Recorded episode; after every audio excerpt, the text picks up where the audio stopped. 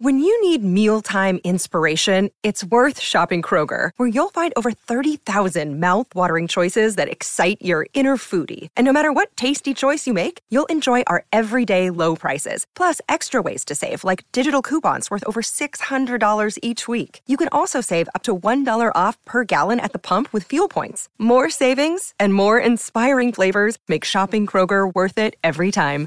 Kroger, fresh for everyone. Fuel restrictions apply.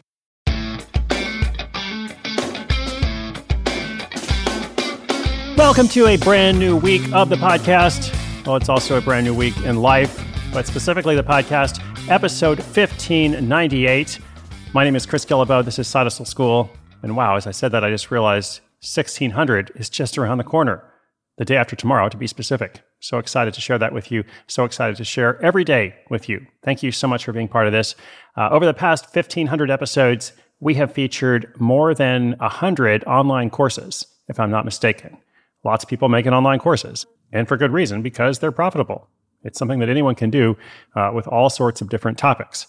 Uh, I've been working on some new course outlines myself and also thinking through this listener question. The question today is about why do online courses cost so much or so little? There's a huge range, there's not very much consistency to it. So, how do you make that decision? Uh, and as part of making the decision, you don't want to only think about what's fair, quote unquote fair, or what your time is worth. Ideally, you want to arrive at a final price that customers feel is a perfectly rational price for them to pay in exchange to access to the experience. So, how do you decide? Is there an optimal range? Uh, that's what we're going to talk about today. So, stay tuned for that listener question and my answer.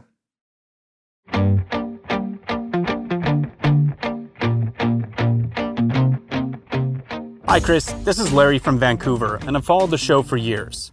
I've heard many case studies on the show about online courses. One thing I've noticed is that the pricing for these courses is all over the map. Some cost $50 or $100, others are $1,000 or more. For example, you recently had someone who does voiceover work share their story in a Failure Friday episode. I went to his site and he sells his courses for $3,000 plus a monthly fee to keep accessing them after a year. Part of me thinks that's outrageous, and another part thinks that's ingenious. Why is there so little consistency in pricing all of these courses? And how does someone decide what their price should be? Thanks, and looking forward to your response. Larry, what's up, man? Thank you so much for listening. Thank you for the question. Uh, yes, pricing can be all over the map. You're absolutely right, um, especially in the world of online courses. Um, and, and I think the person you're referring to in that Failure Friday episode, you know, that, that sold his courses for $3,000 plus the monthly fee, I mean, to be fair, he had a lot of courses and he was selling access, I believe, if I'm not mistaken, to all of them. Like you could buy each one piecemeal or you could pay several thousand dollars um, and then you get access to them for a year and then you pay a monthly fee on top of that. I think he had something like 30 courses, uh, whatever it was, it was a pretty big number. Uh, so that's him. And uh, I mean, just like Larry said here, in some ways you're like, well, that's outrageous and that's also ingenious. You know, like I want to be able to charge, you know, thousands of dollars. Why not $5,000? Why not $10,000? So, in some ways, like you price something based on the audience you want to attract. There's a few different variables here. Like one is is value, you know, what the outcome of the course, the deliverable is. Um, I'll, I'll, say more about that in a moment. But pricing something based on the audience you want to attract. Uh, I have a friend named Elena who sells newspaper advertising, and she often mentions that the customers who are the cheapest, let's just use that word, the cheapest customers who are paying very small amounts of money they are the ones who require the most contact. They are high maintenance. Sometimes low priced buyers, and this is true across lots of different fields, low priced buyers are the ones who complain the most. So you price based on the audience you want to attract. Now, that said, desired audience isn't the only variable. You know, otherwise it would be simple. We'd be like, we all have $3,000 courses or 5,000 or whatever the number is. It also depends a lot on what you're selling.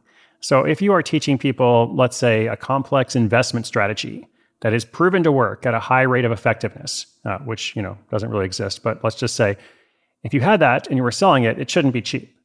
You know, if it's sold for ten dollars, like here's this complex strategy, it's proven to work, and you can have it for the low price of ten dollars, then you'd be skeptical, right? Or consider a course that allows you to be certified as a real estate agent in your area. You know, such a thing has clear value it's, it's possible to look and say, okay, you know, what is that value? Well, it has to be something pretty significant because it's a career certification. Uh, if you're selling something that's more of a lifestyle experience or an exercise plan, you know, anything like that, that's where it gets trickier. And so there are courses for those things for free or for thousands of dollars. So there's some science to it, but that's where the art comes in of, you know, thinking more about that outcome that you're delivering. What is that value and how do you want to position the course? And and one rule of thumb that I will suggest and I will leave you with here today, price a little higher than you think you should.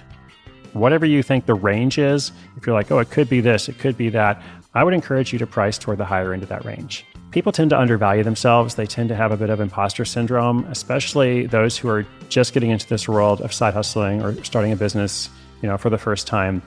So that's my rule of thumb, price a little bit higher than you think you should. All right, I hope that's helpful. There is definitely a big range. Um, listeners, if you have a question, come to sidehustleschool.com slash questions. We'll continue to feature them throughout the year, along with updates from listeners as they launch their projects. So glad you're out there. Be sure to do something for yourself today and come back tomorrow my name is Chris Guillebeau. This is Side Hustle School.